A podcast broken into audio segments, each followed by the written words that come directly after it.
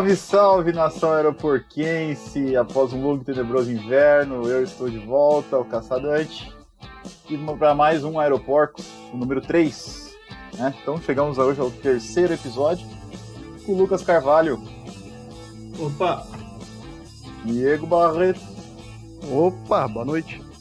E estamos aqui para conversar sobre a semana que foi, sobre a semana que vai vir e para tudo mais o que envolver aí o Palmeiras e o futebol, uh, o futebol nesse, nesse intervalo de terça a terça. Lembrando então que uh, a partir de hoje a data do podcast fica definida como as terças-feiras ele é gravado e é, entre terça às 10 da noite e quarta-feira de manhã ele está disponível, ok? Então, como a gente é piloto, a gente colocou alguns quadros aqui dentro do podcast, todos têm a ver com aviação. Então, vamos para o nosso primeiro quadro, que são os Notans. Se você não é piloto e não sabe o que é Notan, Google, tá? É... Notans, vamos lá. Primeiro Notan. Primeiro Notan. O podcast já está disponível em praticamente todos os agregadores, tá? Todos os agregadores. Se você usa Google Podcast, se você usa uh, o Anchor, o Spotify, tá? Então você pode procurar lá Aeroporcos e seguir o podcast. E aí, sempre que acontecer de aparecer um episódio novo, seja do podcast, seja do pós-jogo, vai pipocar lá uma notificação para você e você vai é, pegar fresquinho, né? Com aquele cheirinho de pão, né? Aquele negócio quentinho, né? E escutar o podcast aí sempre, é, sempre na pouco tempo depois que a gente liberar ele. Outra coisa, também estamos em todas as redes sociais, tá? Twitter, uh, Facebook, Instagram, YouTube, tudo isso você procura é Aeroporcos e a gente está lá, ok? Por que você tem que seguir a gente? Bom, primeiro para você curtir, né, para mostrar que você gosta do nosso trabalho, né? Segundo, né, porque também lá nas redes sociais a gente avisa vocês quando tiver episódio novo, tá? Então se tiver episódio novo, vai ter lá, ó, assista o episódio tal que acabou de sair. Então, você está lá, de repente, fazendo nada, né? Tá no banheiro, lá na sua hora de rede social, lá no celular, de repente você passa pelo perfil nosso do Twitter e sai um episódio. Fala, Puxa vida, aproveitar mais os 15 minutos que eu vou ficar aqui é, trabalhando no banheiro e vou escutar um pós-jogo, né? Então, é, siga a gente lá nas redes, nas redes sociais. Uh, e o YouTube também, né? Se você está escutando isso é, no seu rádio, no seu dial, né? Você pode escutar e ver né? Uh, ver no YouTube agora, os episódios estão, estão sendo é, upados lá no YouTube, e aí você pode, além de escutar as nossas maravilhosas vozes, vocês podem observar é, essas esculturas né, de deuses gregos, que são a, a, as faces, os torsos de Diego Barreto e Lucas Carvalho. Né? E para decepção dos nossos ouvintes hoje, não temos o Will, né? Então entrar no YouTube, é... não ver a cabeça do Will, não é... foi hoje, não foi dessa vez. O mistério fica para o próximo programa. Ainda bem que o Will não tem um torso no Palestra Itália, senão ia ter que comprar o shopping Bourbon para caber a cabeça dele. É. Mas então, esses foram os notans de hoje. Alguém tem mais algum notan para passar aí para o pessoal? Não, nenhum. Não se esqueçam de seguir a gente, importante. É, e tomem água. E tomem água, hidratados. É, se hidratem. Pausa pro gole de cerveja. Bom, não é cerveja não, cara. Isso daqui é, é outra coisa. Bom, é... então, primeiro assunto que eu gostaria de puxar para puxar com vocês era uma coisa que pegou bastante essa semana aí, que a gente vem desde o primeiro aeroportos tal e eventualmente a gente vem é, falando de como o nosso futebol é maltratado, né? Como a CBF e a todas as federações, né? Tanto a federação, tanto a Comebol quanto a CBF, quanto a FPF, ela maltrata o produto o futebol e como isso é ruim para os times no final das contas é ruim para todo mundo, né? Mas essa semana aconteceu uma coisa interessante, né? A gente teve aí a revelação ou, ou caiu a máscara, né? De um de um grande, um grande nome do, do futebol, que é o Rogério Caboclo, é, que alguns, algum tempo atrás, em uma reunião para decidir no meio da pandemia que já matou 450, sei lá quantas mil pessoas, para decidir se o futebol ia voltar ou não, né? E o, o, nosso presidente, o Galhote, quis se manifestar, ele não deu a palavra, mal deixou o Galhote falar, né? Uma, uma clara é, coação ali, uma diferença de poder, né? Tipo assim, eu mando, eu mando essa porra aqui, você não pode não vai querer arrumar confusão.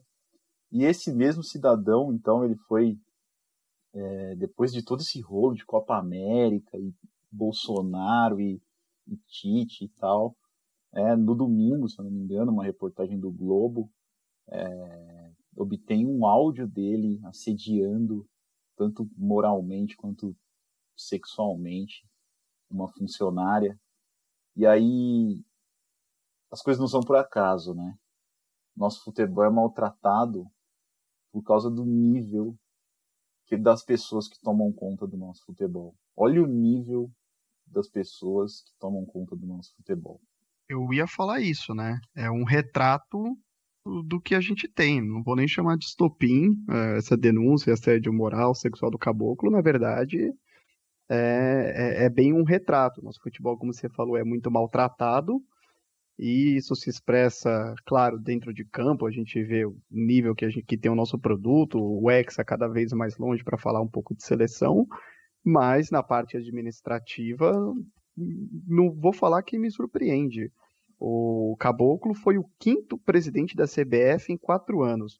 Só para a gente repassar aqui rapidinho, Ricardo Teixeira, até 2012, com escândalo de venda de voto lá para o Qatar ser sede da Copa do Mundo, foi banido do futebol em 2019. Sai o Ricardo Teixeira, entra José Maria Marim, Nossa. que roubou a medalha da Copa São Paulo. Não sei se vocês lembram, aquele episódio terrível. terrível. Pois é.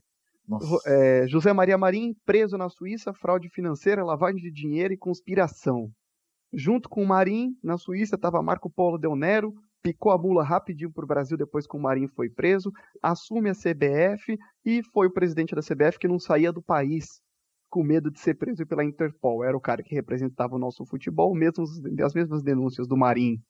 Enfim, também Marco Polo Del Nero banido em 2018 do futebol Aí entra ali os vices, né? Marcos Vicente, Coronel Nunes, e agora o Rogério Caboclo, que estava na presidência da CBF, afastado pelo Conselho de Ética, muito bem afastado, vamos combinar aqui. Não, sem condição nenhuma de voltar. Né?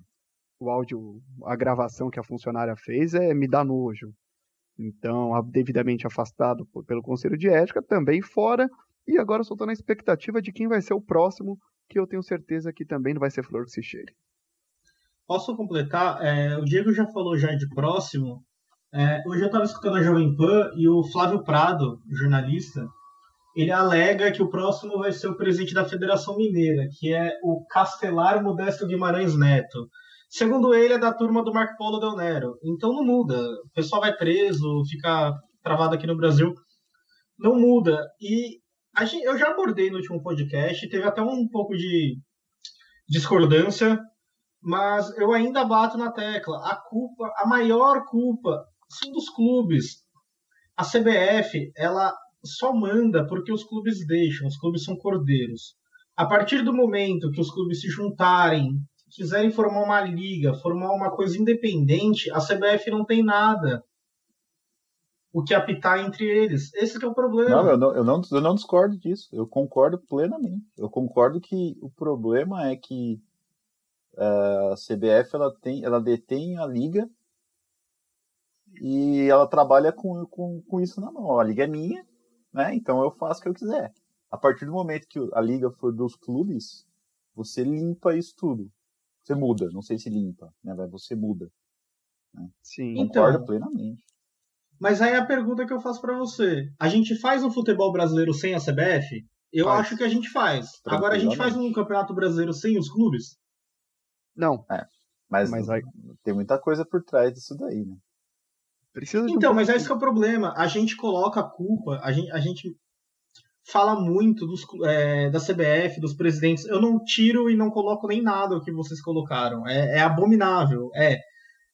Só que a gente também tem que culpar os clubes, porque a partir do momento, que nem você falou do Gagliotti, quando ele fala o que ele fala e ele é repreendido de uma forma extremamente autoritária daquele jeito, e todo mundo fica quieto, todo mundo consente, você concorda que o erro também está nos clubes? Sim, sim, também tá. Concordo. O que, o que, o que, eu, o que eu acho, o que eu acho que a gente discordou naquele dia, que eu me lembro da conversa, foi o seguinte: a forma com que o clube tem que lidar com isso. Bater de frente com a CBF não resolve nada. O meu ponto é esse: meu ponto é que os clubes deveriam se juntar e tentar resolver isso em conjunto. Mas eu não vejo isso acontecer. Alguém vê isso acontecendo? Não. Alguém vê isso acontecendo? Porque os clubes não. eles têm interesses políticos também e, e, e, e difusos. É, olha pro, olha, além do Palme o Palmeiras e o Flamengo, eles são dois times que têm uma rivalidade no futebol ultimamente, certo? Só que eles politicamente também são bem diferentes assim como eles são politicamente diferentes do Corinthians. Não estou falando de política partidária, de política interna, política dentro do futebol. Eu não vejo esses interesses se alinhando.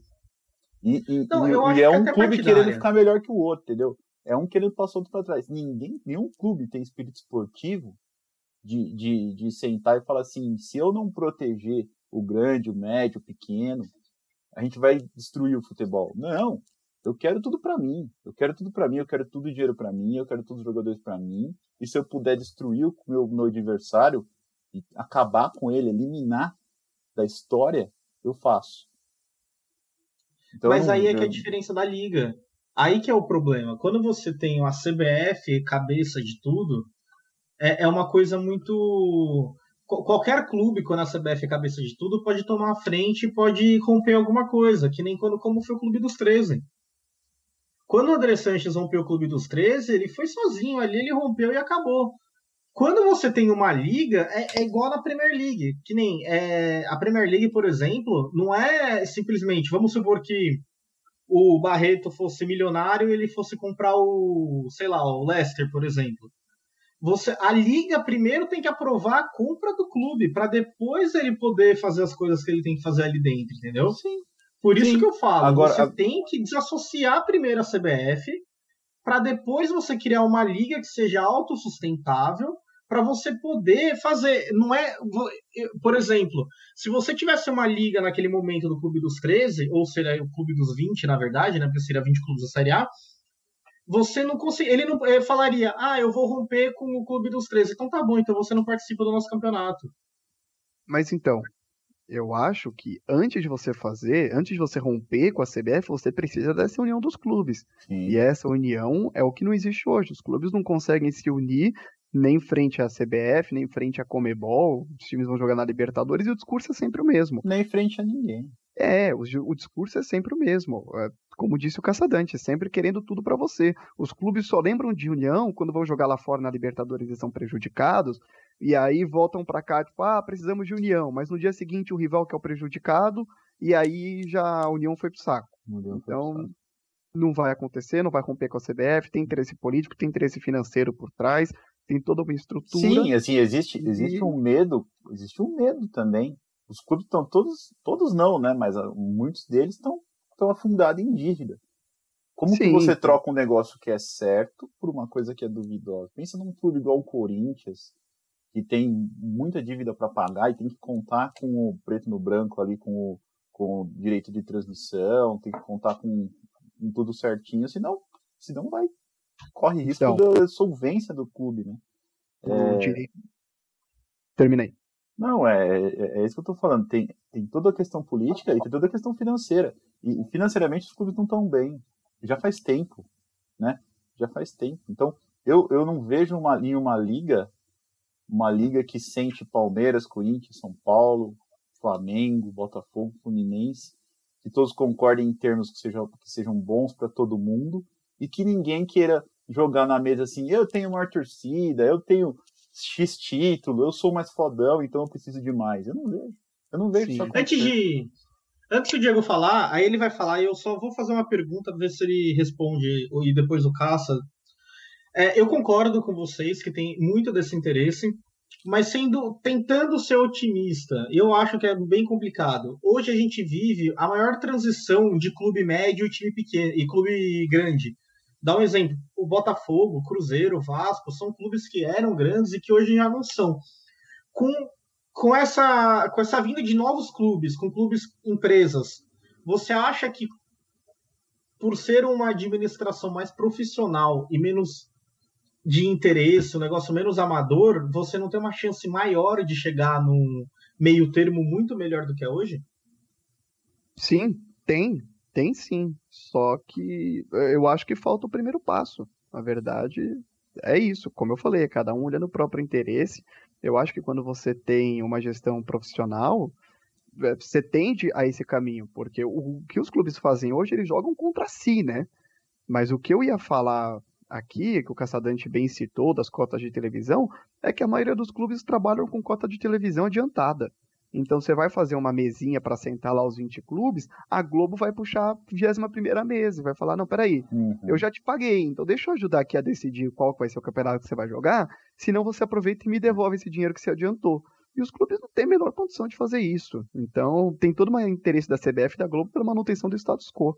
Cara, eu acho que sobre clube empresa, também vale um podcast só disso, né? Mas é positivo, mas a gente não tem que enxergar isso como a solução divina que vai cair do céu e vai resolver os problemas do futebol, por vários motivos. Primeiro, porque você pode ter um clube empresa com uma gestão ruim, não profissional. Como assim aconteceu? Como, assim como você pode ter um, uma sociedade esportiva com uma gestão profissional. O Palmeiras. Qual que foi a mudança do Palmeiras de 10 anos para cá? Foi a gestão, concorda? Sim. O que transformou o Palmeiras. Tá. Acho que tá mutado esse áudio. o áudio do Lucas tá mutado. então, eu queria é. falar que, na verdade, todos os clubes são. O, o, o, clube ele sempre foi uma empresa que tinha esse mito que não era. O Palmeiras ele começou a ser tratado do Paulo Nobre como uma empresa. Ah, sim, mas existem, existe toda uma parte legal, tributária. É, é, não é empresa, né? né? Porque, porque, por exemplo, é, quantas vezes a gente não teve perdão tributário, né? Uma empresa não poderia, não poderia ser, ter sido feito. E a gente tem um segundo problema ainda, clube empresa. Legal, clube empresa. E o, e o que tá lá? E os um bilhão de dívida? Eu vou fazer o quê? Os clubes se podem assume, se né? tornar. Então, não é quem assume. Aí a maioria tá. não vai assumir, não. É vai tá. declarar falência, Você... dar o calote e recomeçar. Cara, é, é, então, aí, aí começam os problemas. Como que a gente consegue? Então vai virar clube empresa? E aí a dívida vai sumir? Mas o calote já não Isso tá é dado? To...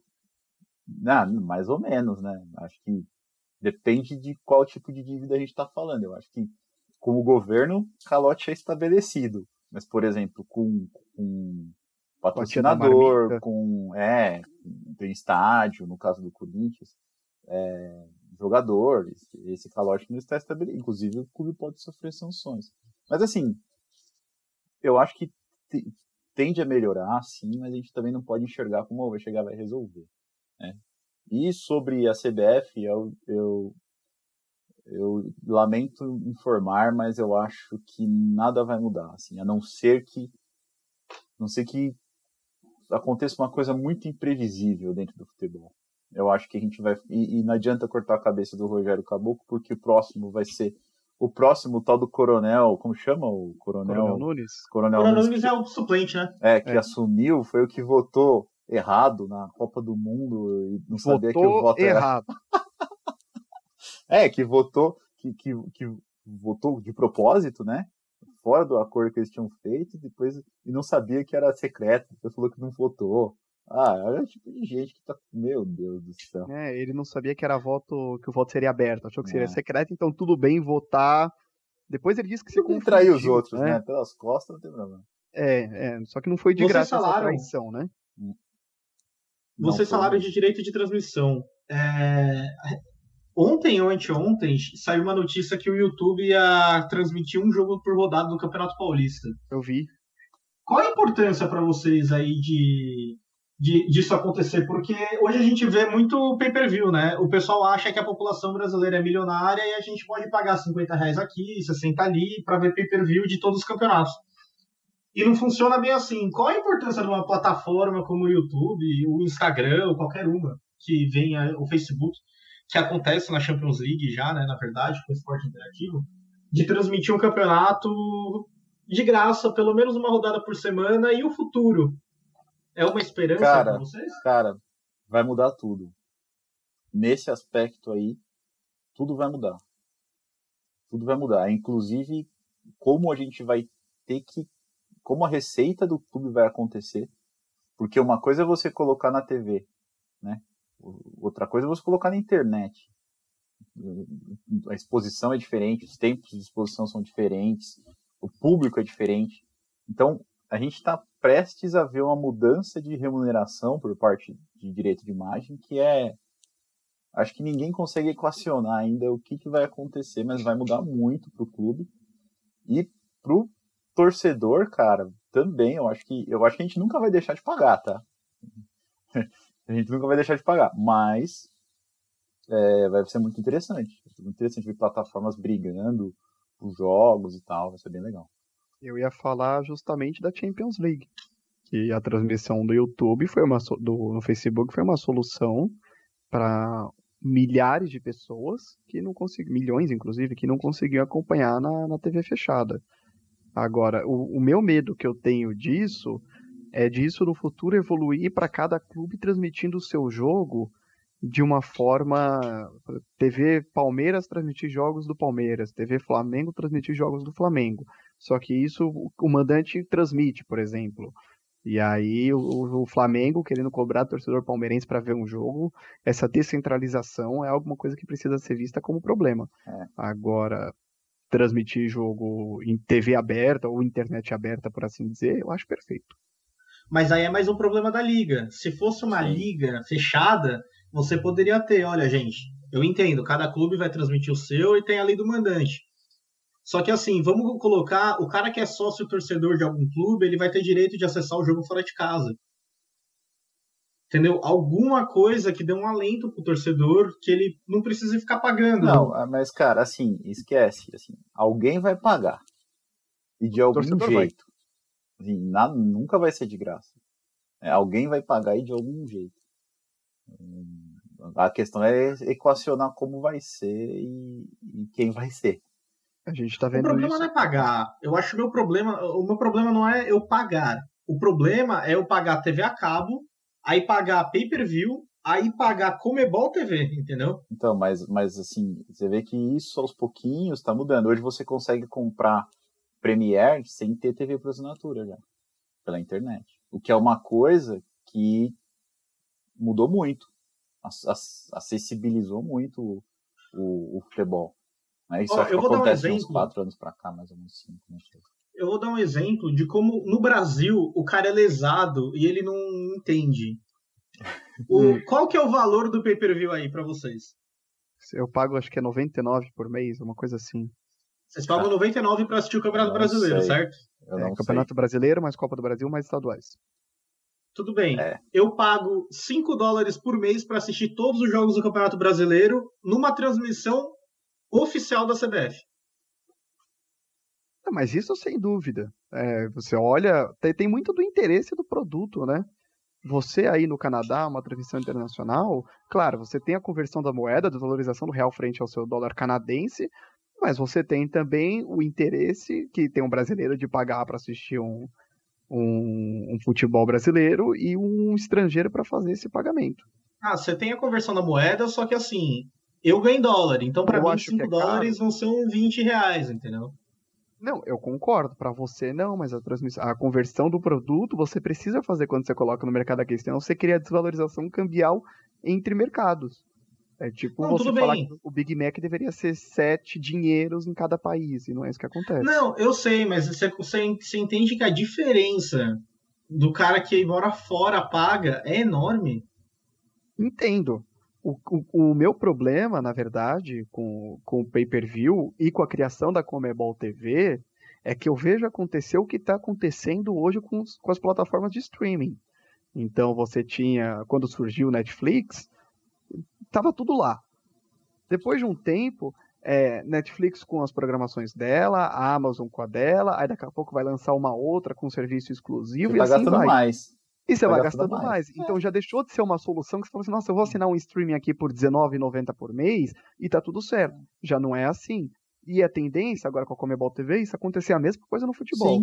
A- O Premier fazendo o serviço dele, a Comebol fazendo dela, daqui a pouco a Federação Paulista vai querer lançar o dela para o estadual, e cada um vai fazendo o seu para juntar o próprio dinheiro, e no final a gente tem um serviço caro com jogos horrorosos. A Comebol TV é 40 reais por mês, já não sei nem quanto que é, para você assistir dois jogos que não são televisionados no mês, e o resto você consegue assistir lá Deportivo Tátira contra Laguaira. Quero muito assistir. É, então, e, e- sabe qual que é o próximo passo? É o conteúdo ser gratuito, mas com publicidade. Se você quiser tirar a publicidade, você paga. Então alguém, alguém sempre vai pagar. Eu- e, e- e- mas agora, pro lado do clube, de como isso vai impactar a receita, vai ser interessante ver o que vai acontecer nos próximos anos aí. Vai ser bem legal. Inclusive, a gente precisa ver o que vai acontecer na Europa. Provavelmente o que vai acontecer lá vai, vai ser replicado aqui. Vai ser, vai ser interessante. Um bom delay, mas sim. Bom, é, falamos, abrimos então com a parte da CBF, só lembrando que hoje tem jogo, né? Hoje tem. Hoje é terça-feira, dia 8. 9 e meia, Brasil e Paraguai. Jogo em Assunção, Defensores del Chaco. E nosso goleiro tá lá, né? Nosso goleiro Duelo, Everton contra Gustavo Gomes do outro lado. titular. Ah, é verdade. Caramba, hein? Olha só. Coisas que só. Pô, lembrando que o Brasil não ganha do Paraguai desde 80 e alguma coisa, não é lá no, no Paraguai? Meu senhor, nem sabia dessa. Era, é, é, é é bastante que o Brasil não ganha lá do Paraguai. Achei 88, se eu não me engano. Bom, agora a gente tem uma seleção, né? Melhor seleção de todos os tempos, com certeza. Então vai ganhar 6 a 0 Bom. Então, o próximo, próximo, próximo tópico aqui é o debriefing da rodada, tá? Então, se você não sabe o que é debriefing também, Google. É... O que, que aconteceu de terça-feira passada para cá? né? Tivemos os dois pós-jogos, né? Os dois análises de jogo que a gente soltou depois dos jogos, mas para resumir, foi um 1 a 0 magro lá em Maceió, né? Exato. E, e um 3 a 1 inte- Muito bom. interessante no domingo agora, né? É... Barreto, o que, que teve de diferente aí nesses dois jogos que dá pra gente observar? Ah, a escalação do time foi bem diferente, né? Nos É. dois jogos. O Palmeiras jogou com um time misto contra o CRB na, na semana passada. Que dia que foi? Quarta, quinta? Já não Foi lembro. quinta, foi quinta. quinta-feira passada, ganhou de 1 a 0, um jogo bem fraco, bem ruim. E por outro lado, no domingo pegou a Chapecoense, ganhou de 3 a 1, o time veio escalado do 4-3-3 com bastante velocidade. Foi uma diferença, o Wesley participando muito bem do jogo. E o Palmeiras com, com velocidade com Wesley, ia falar do Rony também, mas o Rony jogou muito mal no domingo, hein? É, Mas o Palmeiras fez um achei. 4-3-3 bem solto, viu? Eu confesso que me agradou bastante. A gente até falou no pós-jogo, eu e o Lucas, no pós-jogo do jogo contra a Chapecoense, que era um time que não marcava no meio campo, né? Mas aí a gente também tem que analisar a fragilidade da Chapecoense quanto a isso. Não que o CRB seja alguma coisa, Então, isso que eu ia perguntar, quem que, é, quem que é pior? Chape ou CRB, né? Porque uma tá na Série A, pelo menos, a outra, o outro tá na CRB. olha, eu acho difícil falar. É, é difícil comparar, hein? Eu juro que eu penso em responder CRB pra você. Não é por nada não, mas a Chapecoense, pra mim, é virtual rebaixada e a gente tá na segunda rodada. Eu tenho a impressão que o CRB é aquele time mais cascudo, sabe? De, de, de- jogador que briga, que briga mais, que, que tem mais vontade e tal. E também porque tá num, num jogo, assim, de uma competição que elimina, que é mata-mata, né? Isso também faz diferença. Mas Exato. é, eu, eu tava, tava viajando, né? Fui para Marte, cheguei ontem. E na minha viagem de volta eu consegui assistir uns pedaços, assim, é, onde tinha 3G na galáxia. Eu consegui assistir uns pedaços do, do, do, do jogo. Eu achei a Chape um time muito fraco, assim, mas principalmente fraco de. fraco de vontade de jogar, assim. Parece que falta. É. Parece que o cara não recebe salário faz um ano, tá ligado? Sim, se tivesse sintonizado no Starlink do Elon Musk, talvez tivesse visto o jogo é. inteiro, mas o jogo foi bom. O jogo não, não pode porque a Anatel não, não quer regular, né? Porque não tem uma velocidade certa de internet. A pergunta é, que operadora que dá uma velocidade certa de internet no mundo? Não, Verdade. a Anatel não quer regular Verdade. porque ela quer colocar aquele adesivinho dela no satélite. Aí é. o satélite já tá lá, não colocou o adesivinho dela, então não dá pra usar. Exato, tem que pagar, tem que pagar o ISE, né? Alguma coisa assim, sei lá, imposto sobre internet espacial. ai, ai. Mas, assim, é... fala aí, Lucas, o que, que, você. Então, não, só para falar, é, voltando um pouquinho, só para não ficar a informação errada, a última vitória foi dia 16 de junho de 85, o gol do Casagrande e do Zico. Depois teve Deus. mais quatro partidas, foi duas vitórias do Paraguai e dois empates. Gol é, Dunga era seleção, kit, né, essas coisas, né? Enfim, é, do jogo do. Eu, eu, acho que eu acho o CRB é pior, tá? Do que a Chapecoense. Na coletiva do Abel, depois do jogo, ele falou que a relva, né? Tava alta. CRB a relva tava alta. A relva estava alta. A relva estava alta. Oh, como, como então, temos relvas um altas, né, também, né, né? Eu acho que o jogo da volta o Palmeiras vai enfiar uma goleada, porque ajuda, o gramado do, do Allianz Parque é, é outro nível. Capete. E eu vi muita gente, hoje, hoje é uma notícia falando que o Palmeiras só tinha dois zagueiros disponíveis para o jogo. E eu vi muito torcedor. Eu ia falar idiota, né? Mas enfim. É, eu vi muito torcedor falando. Não, xinga, então... não xinga, não xinga. Não xinga os torcedores do Palmeiras, dá vontade, enfim. Falando que o. Falando que isso. Finalmente o Abel não ia ter a desculpa de colocar três zagueiros. É, gente, o três zagueiros, para determinados momentos, ele é bom. O jogo da, da Recopa, a gente jogou com três zagueiros e foi bom. O jogo foi bom. O Palmeiras fez muitos jogos com três zagueiros. O jogo contra o, o Independente Del Valle no Allianz Parque foi muito bom e foi com três zagueiros. Depende muito do jogo. Contra um time fraco como é Chapecoense como é CRB, você armar o meio-campo com dois de criação e um meio-campo que não é nem volante mesmo de ofício, de cabeça de área, não tem necessidade, realmente não tem necessidade de você ter um time mais defensivo. E mesmo assim, a Chapecoense teve muita chance para fazer gol. Não fez porque eles são fracos. Então tem uma diferença bem grande aí. É, inclu e... inclusive fez, né? Ah, fez de falta, mas. Inclusive fez num erro, numa falta que eu não sei se eu achei bem que foi falta. Mas. É, no pós-jogo eu falei que não foi. É. E uma falha do, do, do pai Jair. de família lá que, meu Deus do céu. Toma gol no próprio canto, próprio não pode canto, né? acontecer. Né? Agora, lembrando que o, o CRB tem o GUM, né? O GUM, rapaz. É o GUM, então ó, um destaque positivo aí pro CRB é o grande GUM. o GUM é. O GUM, quando não joga, é reforço pro próprio time, né, na verdade. ai, ai. Bom, você falou que. Vocês falaram que o Palmeiras então mudou né, a configuração tática. Isso abre espaço para o catrapo da imprensa, cara, que é um novo quadro, né? E aí, catrapo eu não vou falar para vocês pesquisarem no Google, porque não tem, eu acho. Né? Catrapo é a gíria do piloto malandro, piloto, piloto raiz ali, que é quando um piloto faz um, um pouso ruim, tá? Para dizer mínimo, né? E todo mundo aqui já catrapou né, nessa conversa, todo mundo aqui já fez um pouso ruim. Quem nunca? Quem nunca, né? Mas a gente procura não fazer, né? Porque afinal somos profissionais. Agora a imprensa, cara, a imprensa catrapa direto, né? E, e o troféu catrapo da semana da imprensa vai, acredito que vai para o nosso amigo Mauro César, né? Uma reportagem que ele fez antes do jogo de domingo, né? falando que é, não espera nada de diferente de um time comandado por Abel Ferreira. Ô, Caçadante, eu fico muito feliz, cara, de abrir esse quadro dando o primeiro troféu Catrapo da semana pro Mauro César. felicidade a minha, muita. Ah, tô esperando pra, a segunda que eu já quem mais seria, né? Pra o Sormani. É, o Sormani. O Sormani fica para próxima.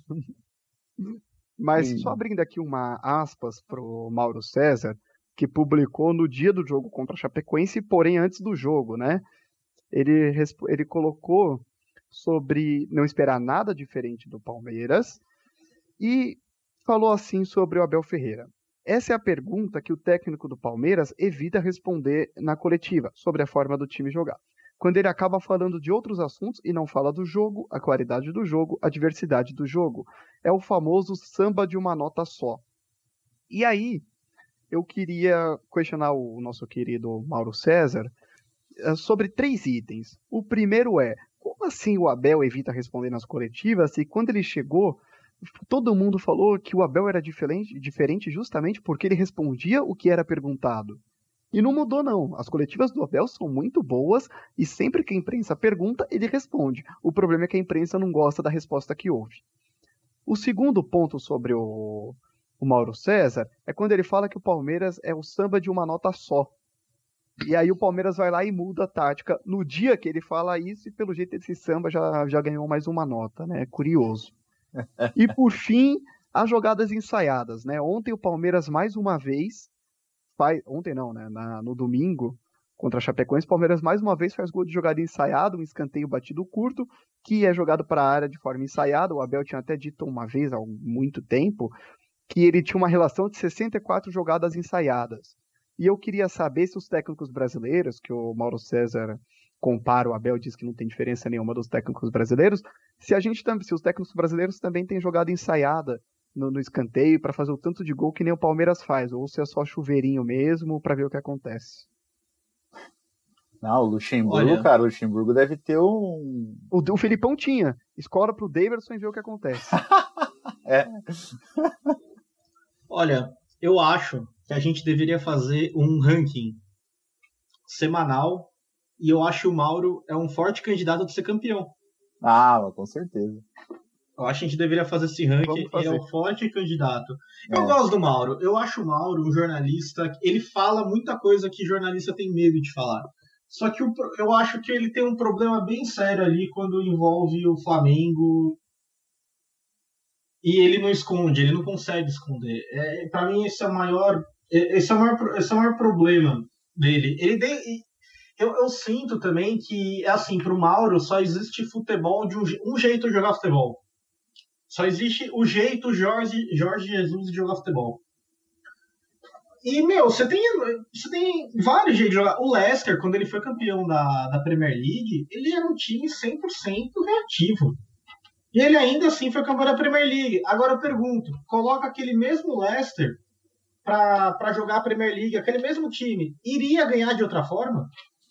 Jamais. Jamais. Jamais. Jamais ia ganhar. Cada time ganha do jeito que acha certo. Eu acho, eu acho que se o Palmeiras entrar com a mesma formação que ele entrou com a Chapecoense contra o Flamengo, vai ser um jogo ou vai ser 5 a 5 ou o Palmeiras vai perder de 5 a 0. Eu não sei ainda como, como que seria um jogo desse. É. Então, eu acho que, não só para o Mauro, eu acho que uma imprensa, para uma imprensa geral, em geral, sabe? Tem muito problema.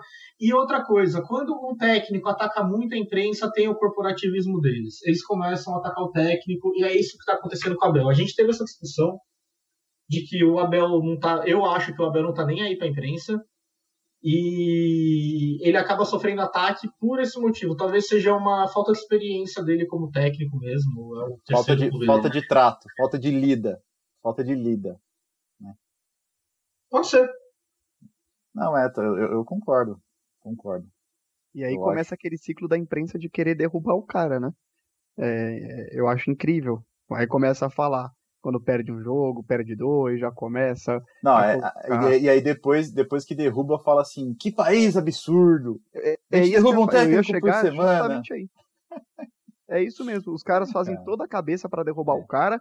Quando derruba, tá no dia seguinte a Renata Fã lá de perninha cruzada falando Caiu Vocês acham um. que foram certo, que foi certo derrubar o Abel Ferreira do é. Palmeiras? Será que o Palmeiras não está pensando em imediatismo? E aí já levanta toda a crítica pro Palmeiras e vão lembrar como eu só, Eu só acho que a gente tem que fazer uma. Um, tomar um cuidado. Não falar da imprensa em geral, porque existem existem bons jornalistas esportivos também, tá? Existem exceções, né? Eu acho que esse é o único cuidado que a gente tem que tomar, mas em geral, na maioria, ah, esse é o comportamento mas... padrão a gente batendo papo aqui com os torcedores do Palmeiras que estão ouvindo, eles sabem muito bem qual é a imprensa que a gente está falando. Ô, gente, se vocês pegarem esse mesmo exemplo, o Silvinho chegou no Corinthians, a imprensa tá falando que ele não vai, ele vai bater o recorde, que não vai ser 11 jogos sendo demitido, vai ser menos do que 11 que ele fez no Lyon. Já estão fazendo o bolão da, da demissão cara, do e, e, e, e, sinceramente, cara, é, dá para tirar mais, assim, do Corinthians do que ganhar de 1 a 0 de, de pênalti. E... Não. Como que é pra que mim... aos 49 gritando que acabou? Uma é, cena ridícula. É. Não dá. Pra mim o, jogo, o Corinthians é fraco. É. é as pessoas acham, existe, existe um erro que é o seguinte, e esse é um erro de torcedor também. O torcedor ele não se colo... ele não tem, ele não cai na real. Quantas vezes o campeonato não começou pro Palmeiras e a gente sabia que o Palmeiras não ia ganhar, velho? Quantas vezes? É, Quantas é, vezes ganha... que a, o, o, o, torcedor ele tem esse direito de olhar para um time igual, sei lá, o Palmeiras de 2005, sei lá, e, e, e falar assim, cara, esse time vai ser campeão. O time vai para Libertadores. O torcedor tem esse direito, né? Agora a diretoria não treinador, não. Mas é o que mais tem, né, Cássio? É, ah, pô, gente mas aí... faz análise olhando pela camisa. Entendeu? Então, mas e cara, aí, olha o absurdo que é isso. É, e a gente tá vendo o, o reflexo disso, principalmente esse ano. Temos três times grandes de camisa na Série B. Sim. Né? Mas, mas o Cássio, eu vou dar outro exemplo disso daí que você falou. É, a, a, imprensa ela faz isso, ela pega a camisa do time e coloca como o Corinthians ele não vai brigar por rebaixamento. É um absurdo o Corinthians brigar contra o rebaixamento. Tem que no mínimo brigar por uma vaga da Libertadores. A imprensa fala. E também entrar nos técnicos. Quando o Filipão era técnico do Palmeiras, eu falei que eu me decepcionei muito, menos com a, a eliminação contra o Boca foi decepcionante. Só que a contra o Grêmio foi pior ainda, porque Nossa. o Palmeiras perdeu no estilo do Filipão. Foi traumático. Foi traumático, então, porque se você pegava, o, o Palmeiras com o Filipão, ele jogava como? Ele jogava no contra-ataque, bola escorada pro Davidson, como o, o Diego falou. Contra o Grêmio, o Palmeiras perdeu nesse estilo. Nesse momento, o Filipão falhou. Eu não acho que ele deveria ter sido demitido, mas enfim. É, eu, o Palmeiras falhou nesse momento. E a imprensa, ela, ela não consegue entender isso, entendeu? Por exemplo, o Silvinho, ele veio do, a gente estava falando do Corinthians. O Corinthians é, é, um time que é fraco, que você tem uma limitação principalmente do meu, do meu campo para frente. O craque deles é o Jô, que ele tá velho, tá que, gordo. E que é já não é mais craque também, né? Assim, foi. Não, não é. Você depende do Léo Natel por um lado, do Mosquito pelo outro. E aí você traz um técnico que quer jogar, não é um técnico que. um Filipão da vida, que quer arrumar lá atrás. Você traz um técnico que quer jogar. É, é, a, é a fórmula pro fracasso. Ah, sim, mas, mas assim, cara. Mesmo. mesmo eu, eu entendo que o técnico não vai falar não, né? O técnico nunca vai falar não. Vai falar assim, ah, não, não vou porque o que você está esperando de mim eu não vou conseguir entregar mais que o técnico conversa, não é possível que não tenha uma conversa com a diretoria e fala assim, gente, ó, vamos, vamos cair na real. Vamos cair na real. Vocês não vão contratar ninguém? Não, não vamos contratar ninguém. Pô, então, é, sul-americana, é luta, não é possível. Assim, se, se isso acontece, tanto por parte da diretoria por escolher um técnico com perfil errado, digamos assim, tá errado. É uma falha. E os times vão pagar por isso. Mas nenhuma diretoria tem esse critério. A diretoria ah. do Palmeiras não tem esse critério. Não, mas, mas, mas deveria ter.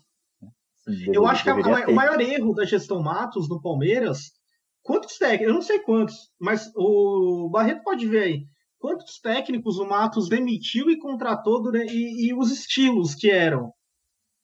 Porque nem ele tinha critério.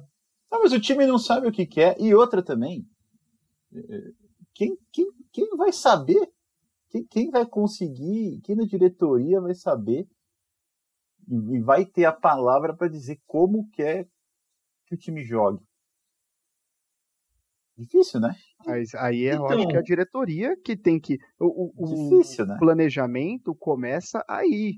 É, é, o que o Lucas falou. A diretoria, ela não está atrás de um projeto. Então a diretoria deveria olhar para o time que tem, sentar e conversar. Tá, a gente tem um time com essa, essa, essa característica. Como que a gente enxerga o futebol desse ano? Ah, enxerga desse jeito? Então vamos atrás de um técnico que tenha esse perfil. E não é o que acontece. Muitas vezes os caras vão atrás não. de nome. Não, então... eles não então sabem. Eles não sabem o time que eles têm na mão. Eles não sabem o que esse time entrega. Se você pergunta para um cara o cara vai falar, você pergunta para um cara assim, você acha que esse time é para ser campeão? O cara fala, ô. Oh. Então, Aí você vai, começar, é, vai pegar um técnico para ser campeão. Então, só que eu, eu, não sei se vocês lembram, eu acho que foi o Guto Ferreira no Internacional, se eu não me engano. O. Não sei nem se foi no Guto, não sei nem se foi o Inter, na verdade, mas era algum time grande que o time tava meio que brigando para não cair, talvez. E aí o, o, contratou um técnico que o planejamento era não cair. E o cara foi lá e fez um puta de um trabalho legal lá no time, o time já tava brigando por Sul-Americana. E aí, já lá em cima, meio de tabela, perdeu três seguidas, demitiu o técnico. E aí a, a, a desculpa foi, ah, mas não estava entregando resultados. Pô, se o planejamento era não cair e o time está no meio de tabela do Sul-Americana, por que você demitiu o cara? Porque a diretoria já mudou o planejamento para a Sul-Americana, só porque é. o time foi bem, não. mas o time não tinha qualidade para brigar por Sul-Americana. E é isso que não enxerga. Então, de torcedor, de diretoria, olhar e falar assim: ah, não, esse time aqui é para ser campeão porque tem camisa. Não, não. Mas, acontece mas, mas, mas o, o, o, torcedor, eu acho que o torcedor tem que torcer. O torcedor tem que acreditar que o time dele vai ser campeão sempre. Sabe? Faz parte do futebol isso. Faz parte. Agora a diretoria não. A diretoria, a diretoria ela tem que ter noção do que ela tá na mão. Eu Sim, acho. Acontece muito esse, esse pensamento, tanto de, de para time para ser campeão, quanto para não cair, né? Essa história que, que time grande não cai e vai ficar na Série A só por peso da camisa, eu vi inclusive com o Palmeiras. 2012, quando ganhou a Copa do Brasil, a gente tava nessa de ah, vai ganhar quando quiser, não tem não, problema nenhum, então, lua de mel. Então, e o que aconteceu? E o Filipão, e eu lembro do Filipão naquele ano falando assim: o repórter perguntou. Você não acha, você acha que esse repórter vai, você acha que o ligou é o, aspirador de pó? O repórter perguntou assim: você acha que o, o Palmeiras vai cair? E aí o Filipão falou assim: nós acabamos de ganhar a Copa do Brasil. E o que né? aconteceu? Então, e, e, o que aconteceu? Né? Mas é então, é isso. Bom, agora, só respondendo o Lucas, sobre o Alexandre Matos, né? Ele ficou no Palmeiras entre 2015 e 2019. Nesse período, o Palmeiras teve Oswaldo de Oliveira como técnico, o Oswaldo cai e entra o Marcelo Oliveira, que é campeão da Copa do Brasil em 2015. Sai o Marcelo Oliveira, entra o Cuca, campeão brasileiro de 2016. Sai o Cuca, entra o Eduardo Batista. Depois volta o Cuca. Aí a gente tem o Roger Machado, Filipão e Mano Menezes você percebe que, assim, é, a gente tem um choque de estilo gigantesco aí entre Totalmente. os é, O Eduardo Batista, ele caiu por causa de uma entrevista, depois Foi. do jogo do Penharol. Não, o, o time do, do Roger... Do... Olha, gente, vocês, vão, vocês podem falar o que for, que quando o Filipão assumiu, depois que o Roger saiu, o Filipão foi campeão brasileiro. Mas o time do Roger não jogava mal. O time do Roger foi na bamboneira, enfiou 2 a 0 no Boca. Ele jogava um, um, futebol bem diferente do que o Filipão propunha. Eu não tô aqui massacrando o Filipão, não. Pelo contrário, eu adoro. Para mim, o Filipão é o maior técnico que eu vi no Palmeiras, tá? Não sei antes, mas que eu vi ele é o maior técnico. E para você ver que falta falta planejamento. O Klopp, ele assumiu o Liverpool na temporada 2015-2016 ele foi muito criticado pela imprensa nos primeiros anos porque o Liverpool não, não entregava. É, olha onde o Liverpool está hoje. Sabe, falta, falta o, sei lá, vamos supor que o Caçadante vire presidente do Palmeiras amanhã. Ele tem três anos de contrato, de mandato ali. Vamos xingar ele pra caramba nesse podcast. Porém, ele tem que ter a cabeça de falar: eu tenho três anos, eu vou escolher um técnico competente no estilo que eu acho certo, gente, pelo menos dois anos eu tenho que manter ele. Eu tenho que colocar. E eu acho que cria uma cultura. O, o, todos esses técnicos que passaram no Palmeiras, foi, voltou. Qual é a cultura que eu acho que cria para o jogador? Gente, se a gente não tiver satisfeito com o cara, a gente faz um corpo mole aqui, o cara é demitido, a gente continua. É isso que acaba criando. Ah, sim. Porque, é porque diferente hoje. você virar pro, pro jogador e ele falar assim: eu é esse meu técnico, ele é quem vai jogar e ponto. Cara, hoje, vocês vão ter que aturar e vocês hoje, vão ter que jogar. O jogador ainda é muito mais importante que o treinador.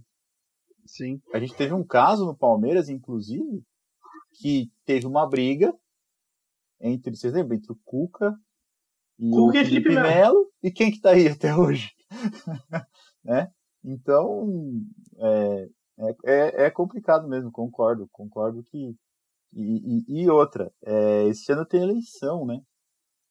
E eu acho que isso também, o ano eleitoral, ele muda o. Muda o futebol, ele muda como o presidente trata o, o clube também, né?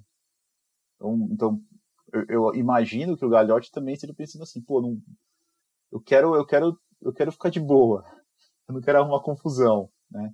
A melhor, a melhor, a melhor situação é deixar o Abel Ferreira até o final e tal. Mas eu acho que, acho que ele pensa assim. Eu acho que isso até dá um pouco mais de segurança para ele.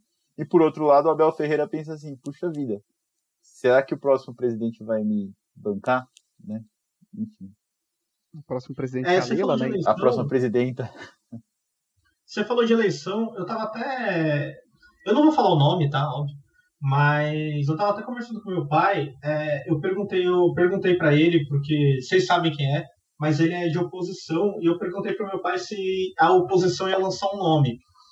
Eles falaram que ia lançar, aí eu falei, meu, todo mundo concorda aqui que se não for o Paulo Nobre, qualquer outro cara que entrar em eleição com a Leila vai perder. Até Vai. porque a Leila tem um apoio da torcida organizada, que é um perigo gigantesco, na minha opinião. Mas ela tem o apoio da organizada. E se não for o Paulo Nobre, ninguém vai ter um apoio parecido que ela tem. É, aí eu tava até falando pro meu pai, é, a gente tá falando de política de clube, será que não era muito mais fácil a oposição do Palmeiras aceitar que a Leila ia ganhar e chegar nela e falar assim, "Ô, Leila, a gente é oposição, a gente sabe que você vai ganhar, então vamos fazer um negócio decente aqui pro Palmeiras? Como quando foi o que o Gagliotti assumiu? Eu acho assim, é, se é oposição, obviamente é porque se opõe ao trabalho que está sendo feito hoje. Então, eu, eu não, não consigo imaginar que a oposição vá, desde antes, fazer um, um- sentar com a Leila e querer montar um projeto decente e não lançar candidatura. Eu não acho nem que isso é bom para um processo democrático, inclusive no time de futebol. Tem que ter sim um candidato de oposição. O que eu espero que tenha dentro da oposição é um, um- uma ideia, um projeto bom também, que eles defendam o que acham certo, e aí na, na urna os sócios vão definir qual que é o melhor futuro para o Palmeiras. Leila contra alguém. Agora, já ir de cara para sentar com a Leila e falar, ó, eu tiro minha candidatura e a gente acerta que vai ser assim, assim, assim, eu não vejo muito bem, não. Ah, é pragmatismo. Eu não vejo que tá errado, não. Eu não vejo que tá errado, não. Você tem que ser, você tem que tratar a política, não só a política de clube, com inteligência e pragmatismo. Né? Não adianta Então, mas você. é briga de poder. É, é, então, tudo bem, mas assim, não adianta você achar que você vai ganhar, tipo, o cabo da Ciolo, tá ligado? Então, Ô, gente, só pra falar, tá 1x0 pro 4 de julho, tá? Não Ah. me diga. Tô falando aqui, ó, tá 1x0 aqui. Nossa, Não. será que a zebra vai pastar hoje? Tá 1x0 aqui, acabei de olhar na TV aqui. Tá... Caramba, velho. São Paulo Então, Desculpa interromper, eu sei que não é pra interromper aqui Não, o amiguinho, não, mas acho que é, interrompa, cara. um, é Pra uma dar- interrupção boa. Pra dar esse tipo de, interru- de- de interrupção é interessante.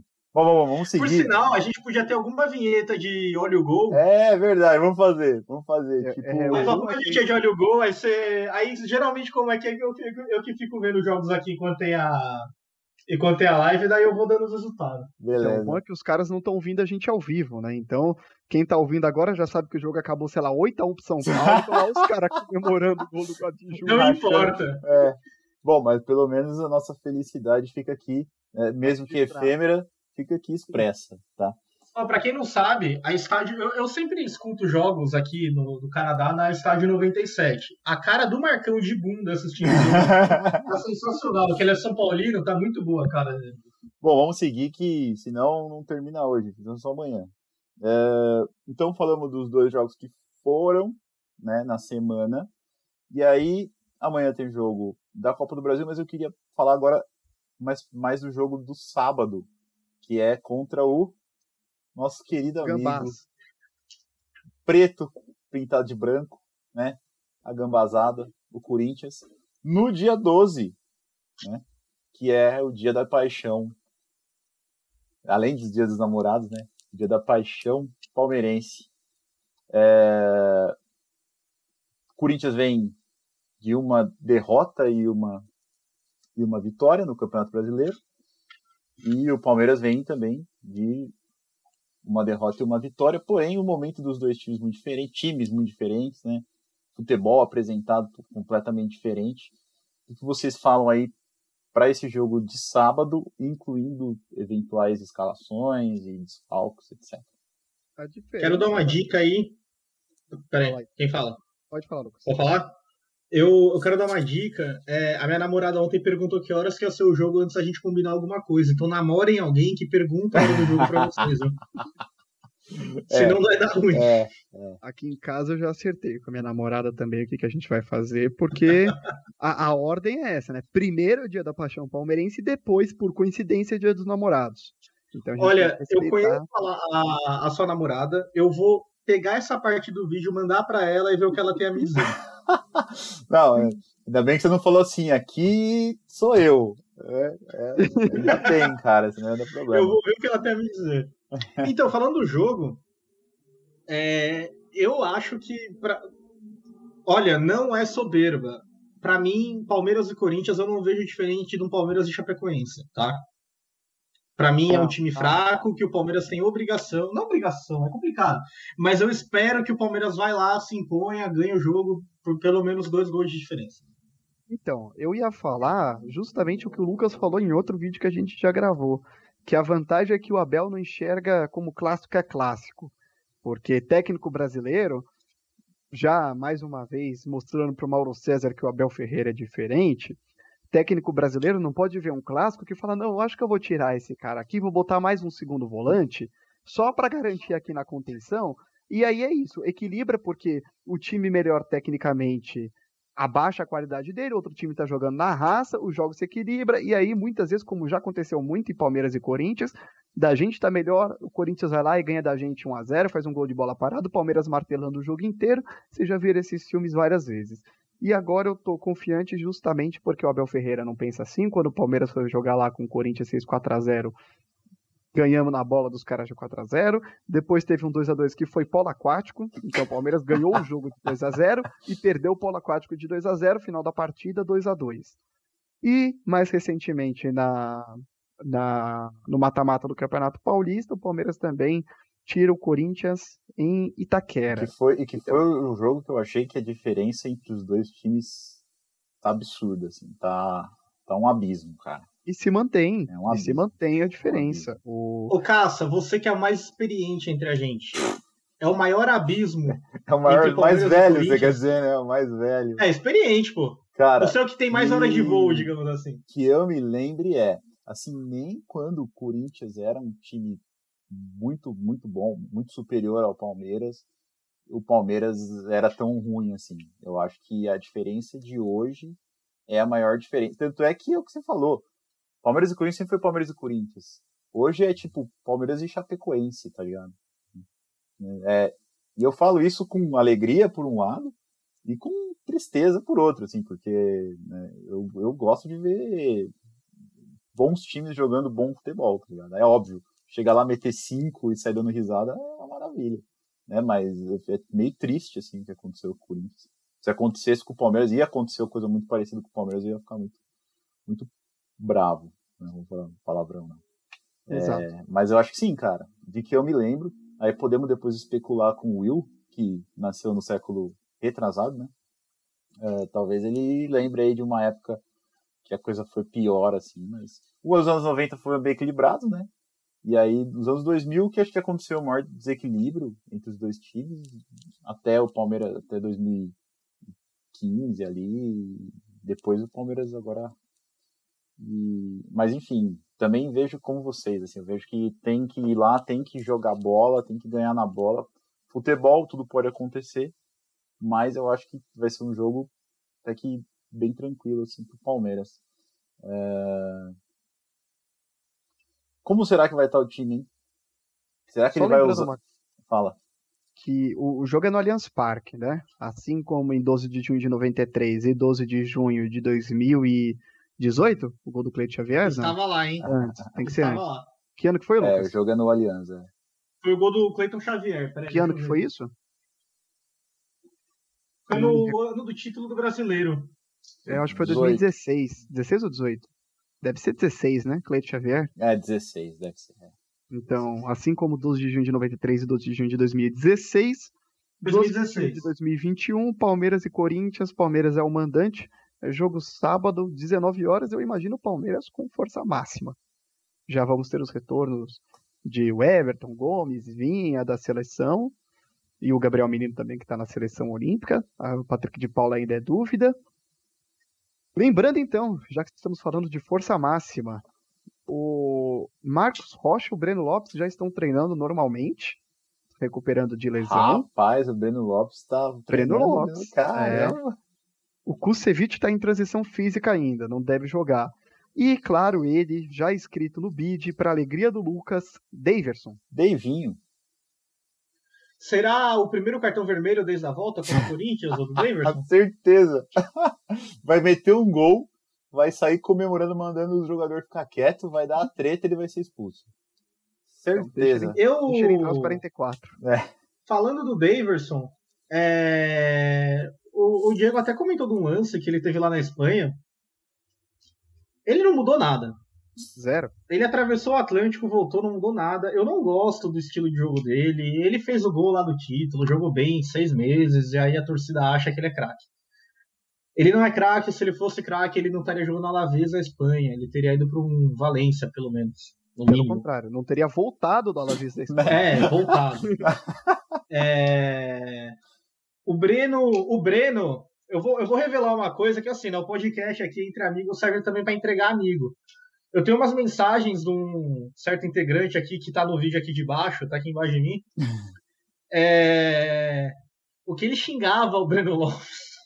Mas eu e toda a torcida do Palmeiras que é. assiste futebol. o que ele xingava o Breno Lopes, mas eu acho o Breno. O Breno ele não é um ponta de velocidade, né? Mas ele é um cara. Ele é um cara interessante de ter no elenco. É um é. cara para completar elenco. É. É, contra o Corinthians, você falou, vem com força máxima, mas eu acho que não vem com toda aquela ofensividade que vem contra a Chapecoense, não. Ele vai ser um pouquinho mais conservador. Eu, eu vou ficar muito surpreso se ele entrar com Patrick de Paula, Scarpa e Veiga. Eu não tenho certeza se o Patrick joga, né? Mas talvez um Danilo. Não sei. Mas Danilo, Scarpa e Veiga, você acha que ele vai ter essa. Ah, eu entraria. A coragem? Eu entraria. Depende. 4-3-3 ou 3-5-2? Não, jogar no 4-3-3, igualzinho, triângulo no meio, botar o Danilo ou o Felipe Melo de cabeça e abrir os dois junto com os pontas. É, acho que não. Eu acho que no 3-5-2 eu vejo os três juntos. No, no 4-3-3 não. É, lembrando que assim também, né? O 3-5-2 você tem que pensar porque o 3-5-2 você não tem ponta, então o teu ponta é o teu ala e você entra num 3-5-2 sem o Vinha, como não tinha na rodada passada, é complicado, porque o Vitor Luiz ele é mais um lateral defensivo do que ofensivo, né? É. E quando vai para frente, salvo raras exceções, ele não tem boa performance. Ah, geralmente os cruzamentos dele eu acho a bola aqui no meu jardim. Vai tudo pra, vai tudo pra lua. é. Mas, bom, vamos, vamos ver. Então, o pessoal vai voltar já, né, pro jogo de sábado, o pessoal que tá, tá na seleção. E eles é, sendo convocados para a Copa América, o Diego que é o. É, esse é minha, essa é a minha dúvida. Que é o estudioso. Eles, vão ser convocados para a Copa América e vão jogar hoje, hoje à noite. Então eles voltam e depois eles vão embora de novo. Que dia? Não sei. Acho que começa, dia, começa dia Ó, gol do São Paulo, viu? É, eu acabei de ver aqui. É. Eu já nem comentei. Aí, ó, viu? Viu? A Copa América começa dia 11 de junho. Pô, não pode ser. É isso mesmo? Ah, mas as- esse Sexta? dia aqui tem jogo do Brasil, né? Ah, vamos dar uma olhada aqui, a gente já informa. Brasil estreia dia 13 de junho. 13. Ah, então não vão É, jogar. então eles não vão estar, não, Não viu? vão tá. Então eles não é, voltam. não vão estar pro jogo contra o Corinthians, não. Eu sei Então que o eu- Everton vai jogar contra o CRB, né? É, é. O Everton deve jogar contra o CRB e depois vai embora também. Então não joga. Então a gente vai ter um time também desfalcado como foi como foi o jogo de domingo. E é o que a gente tava falando. o O Everton pode ficar de fora por dois meses, né? Eu acho que assim, aí é outro negócio. Se eu sou o Gagliotti, chega na CBF e fala, olha, ou Olimpíada ou é Copa América. É, não, Escolhe os- um dos dois, porque dois não dá. É. você ficar dois meses sem o seu goleiro titular, aí você dá razão pro Abel, né? Que reclama e a imprensa fala que ele é chorão. Não, eu dou razão pro Abel sempre. O Abel mora no meu coração, cara. Bom, Não só no seu. É. Bom, então. é, Falamos já do brasileiro, né? É, Tabela do brasileiro tá meio esquisita, né? Vamos colocar a tabela aqui na segunda rodada só pra gente. pra gente ter um- uma noção da esquisitice. Bom, o atual líder é o Fortaleza, empatado com o Atlético Paranaense, empatado com o Atlético Goianiense. Inclusive, vendo prints do Fortaleza líder, tá? Quem quiser, trata comigo. tá printado aqui já. Depois Bragantino, Bahia, Fluminense. E aí o, o- começa o turma que ganhou um e perdeu um, né? O Palmeiras e o Flamengo tá tem um jogo Um só, né? Não não jogou é, jogou contra o Grêmio, Atlético Mineiro, Corinthians, Ceará, Santos. E daí pra baixo quem perdeu um e empatou um. Cuiabá, Esporte, São Paulo, Juventude, Internacional, desconsidera o Grêmio. E aí quem perdeu os dois, né? O América e a Chape. É, O que eu acho mais estranho nessa tabela é o Corinthians em décimo. e É não em décimo esquisito. sexto. Cara, o Corinthians em 10 é mais esquisito que o Fortaleza em primeiro, né? Não, totalmente. Assim, a- qual- ó, se você for pegar um de 0 a 10, assim, qual é a chance do Corinthians não ser rebaixado? Eu falaria 2. Cara, eu não sei Do se... Fortaleza ser campeão, eu falaria 3. não, Clubismo temos aqui. é, então, eu não sei se a chance do Corinthians ser rebaixado é dois, mas a chance de chegar em décimo é baixa, cara. Baixíssima. É, deve chegar abaixo disso, Eu acho sim. que É que a segunda dele. rodada é muito difícil falar, né? É, difícil. O Fortaleza ganhou de 5 do Inter, né? Tá em primeiro no saldo de gols por passar o trator em cima Passou mesmo. é. Falando, ó, eu tenho uma, eu tenho uma ideia aqui para o nosso podcast. A gente poderia ter sempre 10 minutos de agradecimento ao Ramires de não ter vindo pro Palmeiras. Todas as lives 10 minutos de oração agradecendo ao Ramires. Deus É, e ele já tá pendurado lá da- da- daquilo que a gente falava, né, de, de técnico, que a gente tava falando agora há pouco, ele já tá altamente questionado lá, a gente já falando que ele tem que respeitar o futebol brasileiro. Cara, o futebol brasileiro tem que respeitar o cara também, né? Aqui em casa, eu brinco com meu pai de quando o técnico tá prestigiado. Quando vai o, o vice-presidente, o presidente da coletiva e fala, não, porque ele é o técnico do time, porque tá, tá garantido no cargo. Ih, Se tá- perder a próxima, Cai. cai. O vice-presidente do Inter já prestigiou o Ramires, então não sei quanto que o Inter joga, mas que tome cuidado. Bom, se o Palmeiras ganhar, então, dependendo da combinação é, de resultados, aí tem uma chance dele entrar é, no, no G4 e espero aí ficar no G4 até o final do campeonato. E o Corinthians vai ser essa draga aí, provavelmente, até o final. Bom, Depois do depois da Copa do Brasil, aí tem 10 rodadas seguidas do Campeonato Brasileiro, sem pausa. É, e eu acho que essas 10 rodadas aí no término vai decidir bastante a ordem dos clubes. Aí vai dar para ter uma noção melhor ali do que cada um vai vai fazer. maravilha. A gente até falou em outro podcast, né? Parafraseando o Guardiola, campeonato de pontos corridos, se perde nas oito primeiras rodadas e ganha nas últimas oito.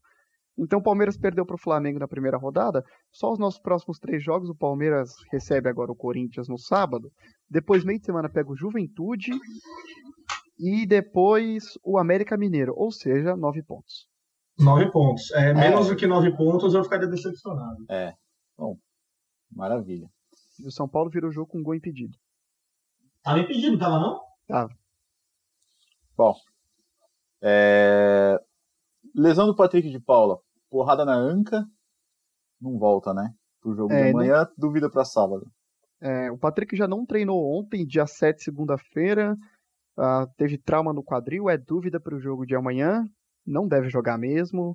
Para sábado, não sei. Deve fazer mais exames, passar ali no departamento médico para entender certinho. Mas aparentemente não quebrou nada, foi só um trauma mesmo. O Lucas já falou que. O Barreto já falou que o Davinho, Davinho tá tá preparado, já tá com os, com os quatro pneus trocados, pronto para entrar na pista. Exato, tá no bid. E tá, bidou. Bidou, mas ele não pode jogar a Copa do Brasil amanhã. Tá? o problema do Daverson nunca foi o pneu, né? Foi os parafusos que ele não tem, né? Falta as porcas. Falta, falta as porcas. É... Trocou as porcas? Você viu a informação que trocou as porcas? Ah, não sei, provavelmente são as mesmas. É... Mas ele não tá inscrito nem na Copa do Brasil, nem na Libertadores. Então, teria que inscrever na Libertadores para jogar as oitavas e a Copa do Brasil terceira fase já foi, também só entraria nas oitavas. O Campeonato Brasileiro ele tá livre. E o Dudu, notícias? O Dudu, a última que eu vi. Teve a despedida dele, né? Do teve time despedida, lá, a gente até comentou sobre isso no, no pós-jogo que teve mas o, o, time lá da Arábia, da, do Catar, não deve liberar o Dudu mesmo antes, então o Palmeiras depende da janela de transferência europeia, que abre em 1 de agosto, para o Dudu poder voltar. Nossa, e aí ele perderia a Libertadores? Ou daria tempo, será? A Libertadores volta às oitavas em julho, então ele tá fora. Ele perderia as oitavas. Perderia. Ele né? volta para as quartas, é. Meu Deus. Ah, isso pode fazer diferença, né? E o Ortega, o caso Ortega, que tá vindo, vindo, vindo, mas não vem. Então, o Ortega ele tem um problema contra... não é um problema contratual, né? Na verdade, vai acabar o contrato dele, ele tá numa renovação com o Vélez. Para quem não sabe, ele é lateral esquerdo. Ele nessa temporada ele tem 12 jogos e uma assistência. É, eu acho que essa contratação dele é mais talvez o Palmeiras visando uma venda do, do, do Vinha, do que uma reposição, né? do que um, um reserva. Ele tem um valor de mercado de 4 milhões de euros. Eu duvido que o Palmeiras. O Palmeiras, óbvio, né, não vai pagar tudo isso, porque é fim de contrato. Pegar fim de contrato. Mas tem as luvas, né? Que o jogador sempre pede. É, o problema é que a gente depende do Anderson Barros para contratar. E aí eu acho que tá mais fácil o Anderson Barros fazer uma homenagem ao nosso lateral esquerdo titular e falar que o Ortega vinha. Não vem mais. Nossa, nossa, você, você bolou essa que dia que você ficou esperando pra soltar? Faz um mês, mais ou menos. Esperando quando ele, tava, quando ele ficou meia hora pra voltar hoje, que ele tava se arrumando, ele tava pensando. Tá pensando nisso. Bom, e aí, renovações, né? Tem três para fazer. Jailson William e Felipe Melo. É, eu já falei que eu sou a favor só de renovar com o William. É, Lucas é a favor de nenhuma e Barreto das três, é isso? Não, eu renovaria com o William e renovaria com o Felipe Melo. O problema do Felipe Melo é que ele quer dois anos de contrato e o Palmeiras ofereceu apenas um, tá nesse dilema ainda. O Bigodinho, que também encerra esse ano, as conversas estão bem encaminhadas para renovação. O que é uma incógnita é o Jailson. O Jailson deu até uma, uma entrevista, eu tenho até aqui a fala dele, abre aspas para o Jailson. Toda vez que vai chegando o fim do meu contrato, ficam essas conversas. Há sete anos estou no Palmeiras, sempre vou renovar lá no último mês e estou muito feliz. Estou bem sossegado, pois, é aqui, pois aqui é minha casa e quero continuar por mais um ano aqui. Então, a situação dele é indefinida, a gente não sabe se vai renovar ou não, o Jailson está confiante com a renovação, e pode ser sim que o Palmeiras renove por mais um ano. Lembrando que o Jailson já tem 39 anos de idade, né? Já deu, né? Vamos concordar. Eu acho que o... não tem diferença técnica, para mim, do Jailson pro goleiro Vinícius? do menino da base, pro Vinícius Silvestre. E a diferença entre eles é que um pode crescer muito, né? O outro não É. pode passar do teto que ele já chegou. É, eu acho, e fora isso, É que, a- é assim, que a, o Everton presença, é um é goleiro. que a presença do Jailson, ela também prejudica o crescimento do Vinícius. prejudica, Esse porque é é o que eu ia falar problema. agora. O Everton é um goleiro que ele fica bastante tempo longe por causa da seleção. E você ter o. Você ter o Jailson ali, você trava um pouquinho a evolução do Vinícius, sabe? E eu não vejo o Vinícius um goleiro que iria fazer menos do que o Jailson, por isso que eu não renovaria. O Felipe Melo eu também sou contra, dois anos, três meses, um mês, eu sou contra. Um dia. Eu acho que ele é um jogador que. Ele, ele jogou bastante pelo Palmeiras. Eu sou grato a ele por tudo que ele fez pelo Palmeiras. Só que eu acho que já chegou, a- já chegou a hora dele parar. Não jogar, não acho, não sou ninguém pra falar para parar. Eu acho que já chegou a hora dele parar no Palmeiras. Eu acho que ele não consegue mais entregar o que ele entregava. Ele se durante os jogos ele se esconde muito na linha de zaga. E ele, ele, re- hora, ele não todo jogo, recompõe ele mais. amarelo e se esconde. Ele não recompõe mais. Aí não dá mais. Sim, porque ele Não. não tem aquela velocidade. É. Então ele toma o amarelo e se esconde na zaga. E outra, Felipe Melo em campo, eu tenho certeza de, uma, de duas coisas. Uma que eu vou morrer um dia e a outra que ele vai ser substituído. Sim. Porque ele não aguenta, não adianta, aguenta. ele não consegue. É, já deu, e é o que eu falei. Já deu já, pro Palmeiras, já deu. E o William, é, eu acho que o William é um jogador que eu também sou muito grato a ele, mas eu acho que o Palmeiras chegou num momento ali, na, desde, desde que começou o Paulo Nobre, o, o, o segundo mandato dele, até agora, eu acho que chegou o momento da gente começar a pensar em renovação. E passa muito por esses jogadores como Jailson, Felipe Melo, Williams, Rafael, sabe? Lucas Lima, de, desses caras irem embora para chegar novos jogadores ali que, que não ganharam ainda pelo Palmeiras e que queiram ganhar. Não é que o William faz corpo mole nem nada, eu ainda acho ele um dos jogadores, um dos melhores reservas que tem. Ele senta lá no banco, ele joga quando tem que jogar, ele não reclama de nada. Eu acho bom isso nele. Só que eu acho que faz um tempo já que ele não tá entregando, ele faz os seus golzinhos aqui, igual ali, só que faz tempo já que ele não entrega o que ele entregava quando ele chegou. O William, que é um dos artilheiros do Palmeiras na temporada, né? Só lembrando. Ah, Sobre é o Jailson, é, eu só queria falar uma coisa, porque eu vi alguns torcedores falando que deveria renovar com o Jailson por respeito a ele em relação ao título de 2016, principalmente e tal, que o Palmeiras tem que ter um pouco de, de consideração sobre isso. Só que eu acho que você não renovar também é ter respeito com o atleta. Porque chega uma hora que o cara vai ficando mais velho, principalmente já tem 39 anos, já não tá mais no auge dele, não se compara o Jailson de 2016 com o Jailson de 2021. A gente até comentou hoje mais cedo que ele falhou no gol contra o CRB. Então, quando você fica postergando o, o cara sair do clube, prendendo ele num título passado, a imagem, a última imagem que você vai ter dele vai ficando pior. Então, se você renova o contrato do Jailson daqui um ano, dois, meu, ele. Não sei, com 41 anos, como é que vai estar o Jailson? Vai ser capaz de fechar o gol do Palmeiras? Vai sair Não, não ídolo, vai. como vilão? Não vai, não vai porque já não é muito, assim. Eu observo, eu observo várias falhas dele, assim, e que é meio questão de sorte, assim, pra gente não ser mais prejudicado. Pra mim, ele já deu. Pô, não é porque eu respeito a pessoa. O maior respeito que eu tenho por ela é ser honesto com ela e sincero e falar, olha, já deu, né? Talvez se, se quiser, se achar que é tanto respeito assim, faz um busto lá.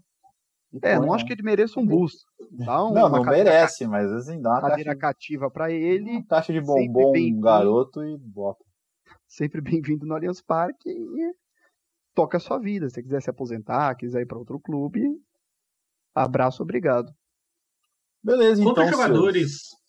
Quantos jogadores do Palmeiras que foram ídolos e foram embora e nem por isso foi desrespeito? E outros, e outros que foram embora de um jeito muito desrespeitoso, quando não deveriam ir. Por exemplo, Fernando Praz, eu acho que a condição que o Fernando Praz estava era muito melhor do que a do Jailson hoje em dia. E ele foi chutado de dentro do Palmeiras. Então, você vê como isso não faz muito sentido e eu Não. acho que não é por aí que a banda toca também, né? E quantos jogadores, por vontade própria, vão embora, que você também pode perguntar, meu, será que não falta um pouquinho de respeito dele com o clube? Também. O Valdívia, a primeira vez que ele foi embora do Palmeiras, eu lembro que ele colocou uma carta no site do Palmeiras na época, falando que ele estava indo embora porque a proposta era milionária e ele ia fazer a vida dele. Ele ganhava mal no Palmeiras? Nossa, não. Creio que não. Sabe, então. Não faltou respeito também por ele lá, de virar e falar, nossa, o Palmeiras cara, que me projetou aqui, será que dá, eu não vou não ficar dá, mais, não? Não dá pra ficar se apegando a respeito num, num meio que é o futebol, assim, eu acho. Tem que respeitar profissionalmente. Não, é, é, tem que se respeitar profissionalmente. Agora, agora, mais do que isso, tirando o cara quando o cara é Deus, quando o cara é Marcão, né? Aí, aí, aí é diferente, tá? Mas pessoas que, que são terrenas, não são de outro mundo, aí acho que profissionalismo acabou. E o próprio Marcos fala que quando ele era quando ele já era jogador ainda, quando era goleiro sempre foi, mas quando era jogador ainda, tentaram com hoje, hoje ele é cachaceiro. Hoje ele não é mais goleiro. É, por sinal, eu nunca bebi a cerveja dele, mas dizem que é interessante. Eu bebi, é bom. É, enfim. É, tentaram vender ele pro Corinthians. Isso não é um desrespeito gigantesco? Né? Absurdo. Bom, senhores, alguém tem mais alguma consideração? Acho que de hoje de bate-papo aí já deu bastante prosa. Opa, falamos e... bastante hoje. E amanhã tem jogo, todo mundo é...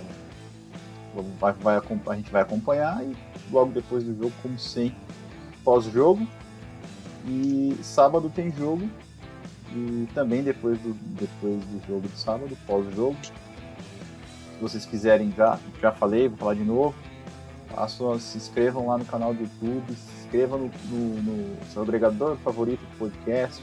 Segue a gente no Twitter, Instagram, Facebook. O que mais tem barreto de rede social aí? Falou todas. Né? Twitter, falou?